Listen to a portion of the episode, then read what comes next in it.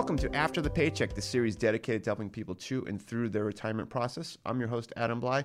And if you have been thinking about your retirement situation and think that it's going to be similar to how your grandparents or how maybe even your parents retired, you might be in for a rude awakening.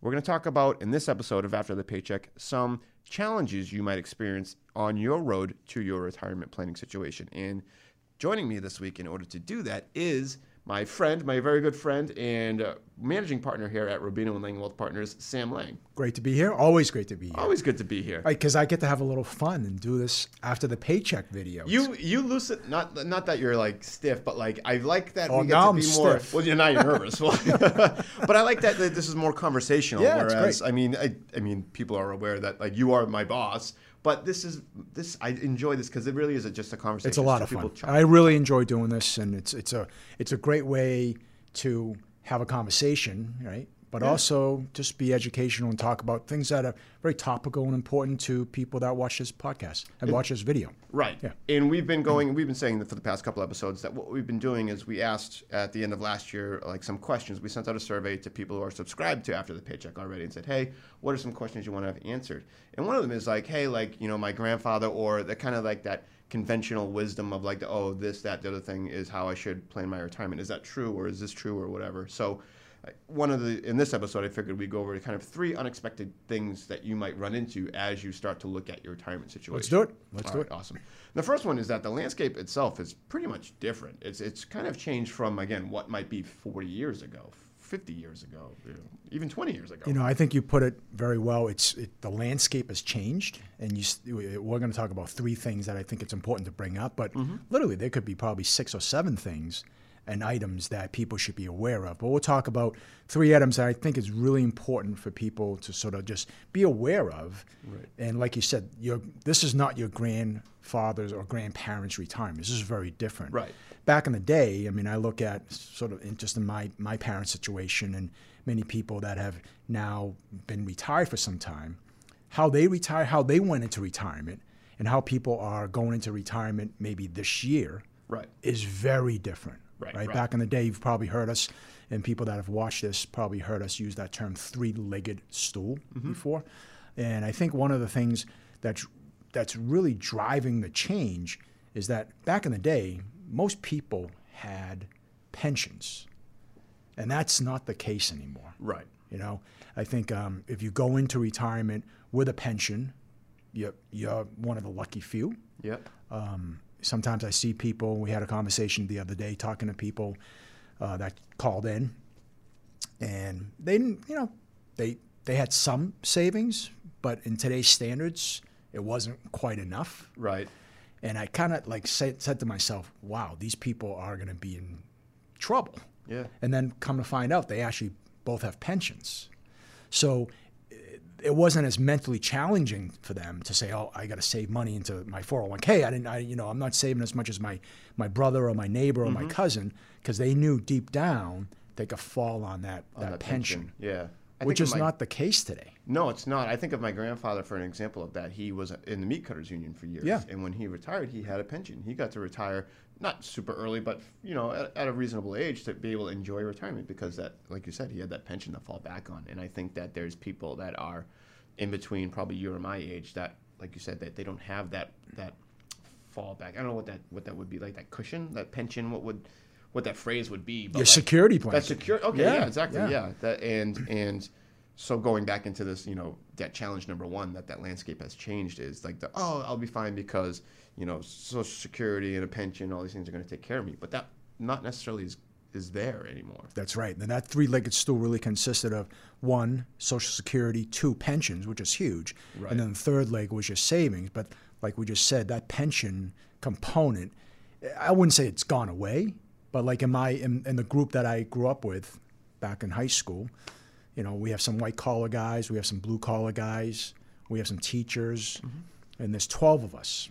And I think maybe 2, maybe 3 will have a pension, and that's it. So it's important, and you know, you do that ratio. Less than a third of my friends will have a pension. So what are the other 2/3 going to do? Right, which is the challenge, right? And then a lot of people might be thinking, well, I got the 401k that kind of replaces that pension, but that's not really an equal trade-off there, right? It isn't, because the burden's on you now. Right. And in the 70s, when, so I don't know if you know how 401ks began. Only because I've heard you talk about it before, okay, but if fair enough. Yeah, but fair enough. Really, Congress passed this Revenue Act of 1978, and kind of by accident, which is how the 401k became. And it's just the IRS Internal Revenue Code Section 401 sub K, right, which really had to do with deferred compensations. That's really what it was. It was a business finding a way to kind of defer tax. Like that's exactly payroll right. Tax, right. Yeah. But when it really sort of changed the landscape, and this guy actually used it for his own company, and that's how really the 401k began. It gave like an out to a lot of major corporations for saying, hey, you know what? We realize that we don't have to fund this pension for all of our employees right now. Right. Which means this 401k, listen, we're going to give you a match, but what you put in, you have to put in first. So it put the burden on the employee.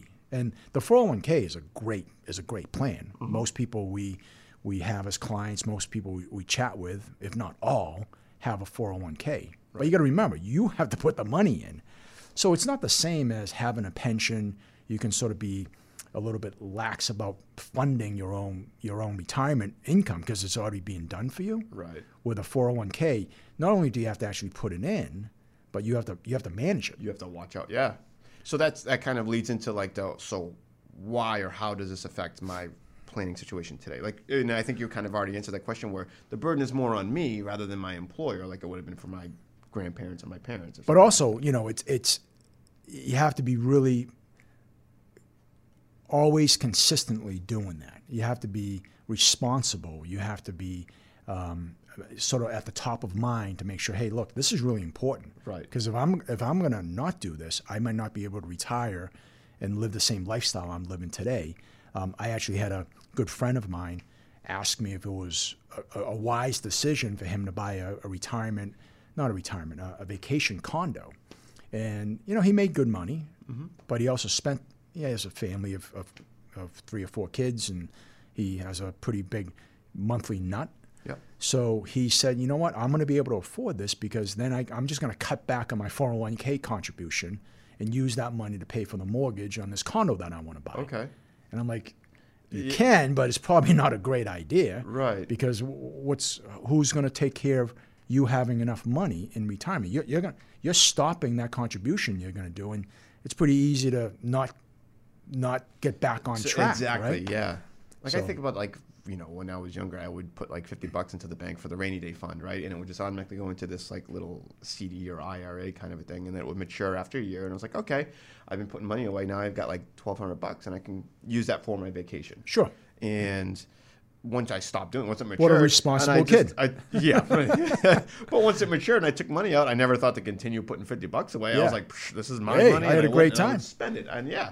And then it would just be like, okay, let me restart again. You know, okay, right. I'm thinking of going on vacation. I got to start this whole process again. But also to that point, you have to have money in retirement to generate the money that would have been your pension. Yeah, I wouldn't have $50 right. to put away right. if I don't have a job. Yeah, exactly. I mean, just think about if you got a $40,000 pension today, and you have to do that on your own, and instead of having somebody pay you $40,000 a year for the rest of your life. You have to have enough money set aside to generate $40,000 a year for 20, 25 years. Right. I mean, depending on, I guess, how you invest that money, but if you were going to the local bank and trying to buy a CD, you'd have to have probably $4 million. Right. That actually kind of leads us into challenge number 2, which is interest rates. Interest rates. And about how they're not really where they were 30, 40 years ago. Yeah. Yeah. So what... Again, we're looking at interest rates now, and I think you know everyone is aware of what the interest rates are and what they were in the past. Why does that affect what my retirement planning situation would be? Well, I mean, talking about rules of thumbs back in the day when your parents said, hey, don't worry, you know, you got 3 legs to fall on. Yep. When you retire, you got Social Security, you have pensions, and then you have enough savings. And, hey, you got to remember, now you're older, you have to keep everything safe. Mm-hmm. So turn around and go buy a 5-year CD and live off the interest. Well, think about that today. Mm-hmm. Interest rates today, as we're doing this video, is probably in an all-time low. Yeah. Right. The only ones that are super happy about it, if you're actually borrowing money to buy a house, you can go out and buy a house and pay less than 3% to the bank for a 30-year mortgage, right? Which is sort of unheard of 10, 15 years ago, right? And as a result of that, people that are savers are being sort of not penalized, but they're the ones getting the short end of the stick mm-hmm. because a 1 year, 2 year, 5 year CD, I mean, you might be lucky to get 1%. Yeah. So, I mean, just do the simple math. If you have $1 million and you wanted to keep your money safe because you were just done with, the ups and downs of the market, or you had a bad experience with your 401k in 2008, and it's like, hey, listen, I stopped working. I can't go through that again. Yep. And you took that $1 million and you went to the bank to keep it safe. And if you earn 1%, even let's say 2%, that's $20,000 a year. Right. I mean, I don't think you can live on $20,000 a year. So the challenge is, what do I do with the money that I want to keep safe if I'm depending on that to generate a decent rate of interest for me? Where do you go? Right. And so that's the problem. I was just going to ask. So how can I address that challenge? Like, what is something I can do to kind of offset that low interest rate? Well, it comes back to making sure that you work with somebody, or at least get some good advice on sort of where your money should be. And oftentimes we see people that what they do is, they just wing it. They think they need more there, right? For a black motto. Why not? And sometimes when we have these sort of intelligent conversations with people, you realize that, hey, you are taking on way more risk than you need to because you don't need as much income, or vice versa. Right. You need a lot more income and you're not taking enough risk. And you're just sitting in cash. So, I mean, there's no magic wand, but I think it's important for people sort of just to recognize there are a lot of things you can do yourself and do it well, but if it comes to money and you're not sort of comfortable with it, have a conversation with people that are in the retirement planning business, with a professional, and just really lay it out. And maybe they can identify some weak spots. Okay. And if you're just focusing on interests, maybe you can look elsewhere to get either maybe take on a little bit of risk to get a higher rate of return, and maybe that's something you need, and then you can learn from that person. I think it's important to have that conversation. Right. I think another thing, something that we skirted past, we were talking about sources of income, mm-hmm. and that ties into what you were just talking about talking to a professional to kind of figure out what those sources are and what the interest you need to be able to pull. I always want to say revenue, but pull income from that to fund your lifestyle in retirement. And we kind of skirted past Social Security here for again how the landscape had changed and how again back in the day Social Security was kind of something that was there, but it wasn't really something that people leaned on. And I feel like today a lot of people think that they're going to be able to lean on it more. Again, you're sitting in cash. I would say, yeah. I mean, listen, I think everybody expects to get a Social Security check unless you're a teacher or some type of profession where they didn't take FICA payments out for you. I mean, listen, Social Security is a great thing, but I think we can all agree, even though and there's been talks about Social Security going bankrupt and the trust fund not having enough money to pay people. Mm-hmm. But take that out of the equation, even if that wasn't a concern, and you're 70 years old getting $3,000 a month from Social Security, right? Chances are that's not enough. Right. All right, so that by itself is a problem, right? Because if your mindset is, I don't have to save, I'll have Social Security. Yeah, I know I don't have a pension anymore. Social Security will be there. It'll be there to take care mm-hmm. of me. Well, the COLA adjustment on Social Security is probably less than 2% a year. Right. And I don't know too many people that can, pay real estate tax. Maybe they have a car payment. Maybe they have a second home. They have light bills, cell phone bills. I mean, just going out to dinner, $3,000 a month doesn't go a long way. Right. So that in itself, if your mindset is, I'm going to rely on Social Security to take me home to retirement, you might need to rethink that. But also, there's just so many things that are going on right now with the Social Security system yep. that people are having a conversation about and they're nervous, and rightfully so. Yeah. This is even pre the pandemic. Social Security, the trust fund, I think it was set to say, hey, look, we're going to be upside down and not be able to afford paying what we thought we were going to pay by year 2000. I think it was 2035. 35, yeah. 34, 35. Yeah. But that was pre-pandemic.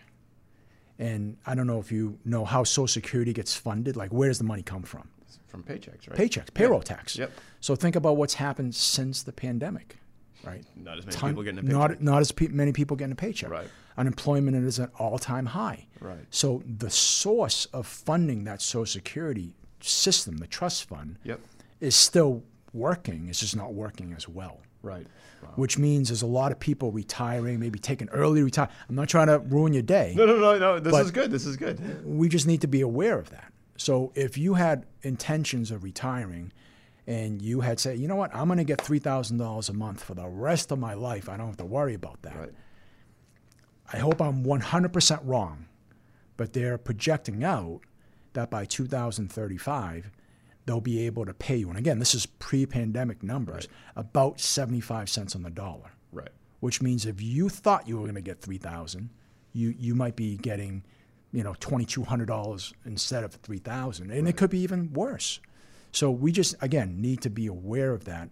And I hate to say it, but it comes back to making sure you take care of yourself. Mm-hmm. Because nobody else is going to take care of you. Right. That's actually how I started thinking about this, is because, like we were talking about before, you had pensions, Social Security, and then your own savings. But now you have the 401k, Social Security, your own savings. And we go back to, and we've talked about this in previous episodes, where your Social Security becomes taxable, right? After a certain threshold that you have in other sources of income. Yeah, we've covered that in the past. It's called provisional income. Yeah. But a lot of times people say, oh, I read somewhere, or my parents told me Social Security was tax-free. Right. It started that way, excuse me, it started that way, but in the recent years, in 1984 and then again in 1994, the landscape of Social Security has changed. Right. So now if you make all in between income, between half, and the calculation is they take half of your Social Security payment, mm-hmm, and any tax-free interest, let's say all in,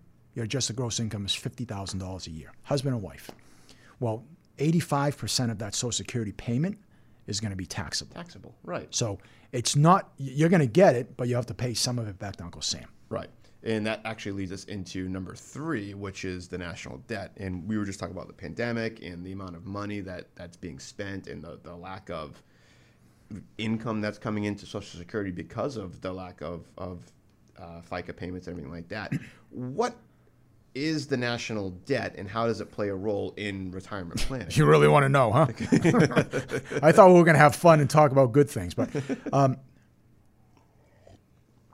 national debt is out of control, right? When Obama was in office, it was around $10 trillion.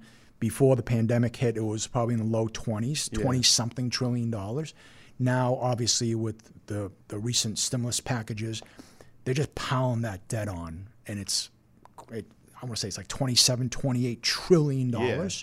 About a third of that debt is owned by foreign countries, and the rest of it is owned by, the U.S.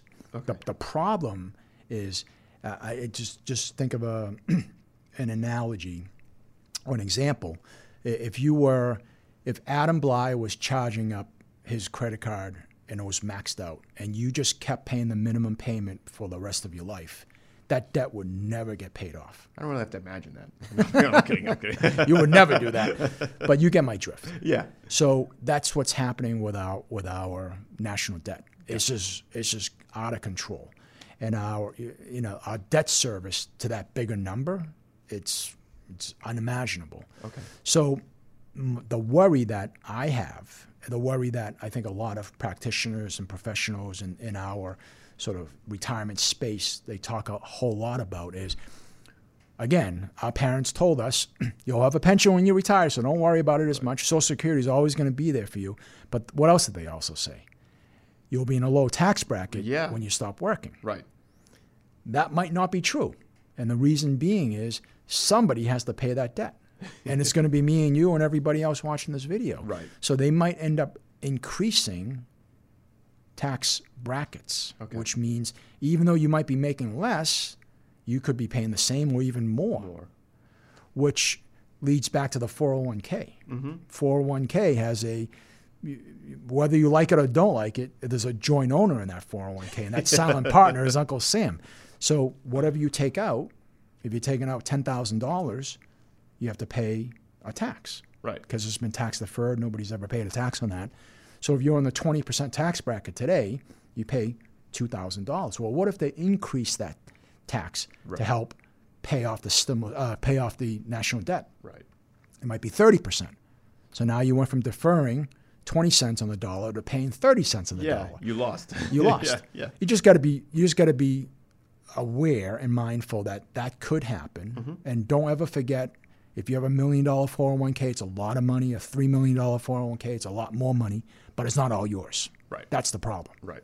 How do I mitigate that what could potentially be a tax situation? So again, I'm 5 years from retirement, and I'm in the idea set that, okay, I have $1 million on my 401k. I have X amount of is saved up in cash or whatever in a bank account, not doing much. And I, am looking at my Social Security income might be X, Y, or Z, depending on, again, we know that might fluctuate in the future. But looking at my numbers now, okay, here's where I think I'm going to be, and I'm looking at what I need to pull monthly down as a drawdown for just to live my lifestyle that I want in retirement. Understanding that taxes might go up, how do I then find ways, I guess, to minimize taxes in retirement? Like, well, you said earlier, if you were 5 years away, 5 years is a good enough time so you can make some meaningful changes. Okay. Right? So maybe you take not a dry run, but you really put pen to paper and kind of figure out what it is that you need in retirement. Don't guess. Right. I can't tell you how many times, like when my friend was asking me, hey, can I afford this condo? I might stop contributing $1,000 to my savings and use that $1,000 towards the payment of the new mortgage. Right. Well, when he was doing his numbers, he said, I never knew how much money I spent every month until he literally tracked everything from, the gas that he put into his car, right, to the cell phone bill that his oldest daughter, who's now out of the house, is still on that bill, that type of stuff. So I would say really have an understanding of what it is that you need 5 years from now, all right? And then secondly, you can take a look at a couple of things. Maybe save more. Okay. Maybe spend less. Right. But if you have a good amount of your money in a 401k, in a tax-deferred account, 403b, 457 plan, and most people, a 401k plan, maybe you look at considering doing some Roth conversions. Right. Because taxes are really at a pretty low rate right now, and they're slated to go up in the future. Mm-hmm. So why not sooner or later you're going to pay the piper, so why not pay less as opposed to paying more in the future? But that really comes back to, again, starting with a conversation with somebody, somebody in the retirement planning space, and just getting comfortable with understanding sort of where you are today, and really do a plan. Right. You can't really just go into it thinking you're going to be okay. You really have to have a plan that lays everything out, right, including things like, the previous episode of After the Paycheck Ryan did with you. I thought it was great. Healthcare. Yeah. And, we have those questions asked all the time, but when people come into the office, they're expecting to talk about numbers and asset allocation and is this account good or can I do better? I mean, we all know about healthcare. Right. And it's just not something you talk about all the time, but guess what? You go into retirement. Yeah, it's another number that you need to make sure that is in that plan. So having a plan is really important. Yeah.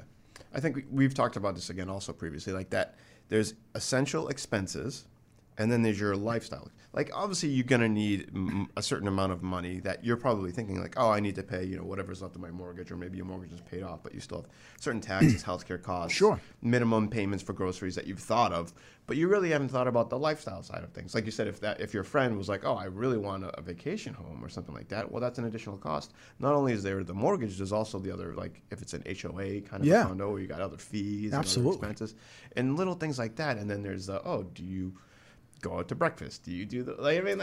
Think about everybody's been cooped up, right? Well, as soon as they say, hey, you know what, it's safe to go and travel again and get on a plane and go. How many people you think are going to be spending money and going on vacations? Open on my computer for I'm going to go there 6 months from now. Yeah. So you're going to spend some money, especially that the people that are in the next couple years of retirement. I'll almost bet you that person, he or she, is going to say, hey, look, I've been cooped up for a year. I've been saving money. I kind of feel good. I haven't been using the car as much. I'm going to use that money, and I'm going to go on a couple of vacations. I was planning on 1 or 2. I'm going to go on 3 and 4. Yeah. You know, so you just need to know where that money's going to go. And again, that's not – life is life. Yeah. But having a plan, you know, some type of like a GPS that you can run with is a really important thing. I like that, like a GPS. So that way if you have your destination, but you might have to pull over because you get a flat tire or something like that. But it doesn't mean that you're off the road completely or you're completely not going to go on your trip anymore. Yeah, you're not just going to drive on the highway and never get off an exit. Because sooner or later you're going to, and you don't want to get off the wrong exit. So having a plan, having a track, having a GPS, whatever you want to call it. Right.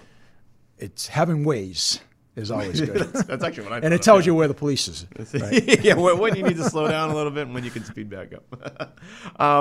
So I think that's a great takeaway, is being able to talk to a professional that is able to kind of help you create that plan, that map, whatever we're calling it here today, to look over, again, what your sources of income are, what your tax liability is, or ways that we can kind of mitigate some of that, but also just understanding overall what you want in retirement as your lifestyle and whether or not you can actually achieve that. Yeah, and address the three challenges that we just talked about. Like probably 30 years ago, these challenges, I mean, there's always challenges, but they certainly weren't as big as they are today. Right. One, the sort of the disappearance of pensions for most of us. Two, making sure that Social Security, or what you think you're going to get, is still going to sort of be there, right? We got taxes. We just need to make sure, again, going back, you have an understanding of where you're going to be. Most people know today, but where you're going to be 5 years from now, 10 years from now. Right. That's the important thing. Perfect. I like that. Let's leave it at that.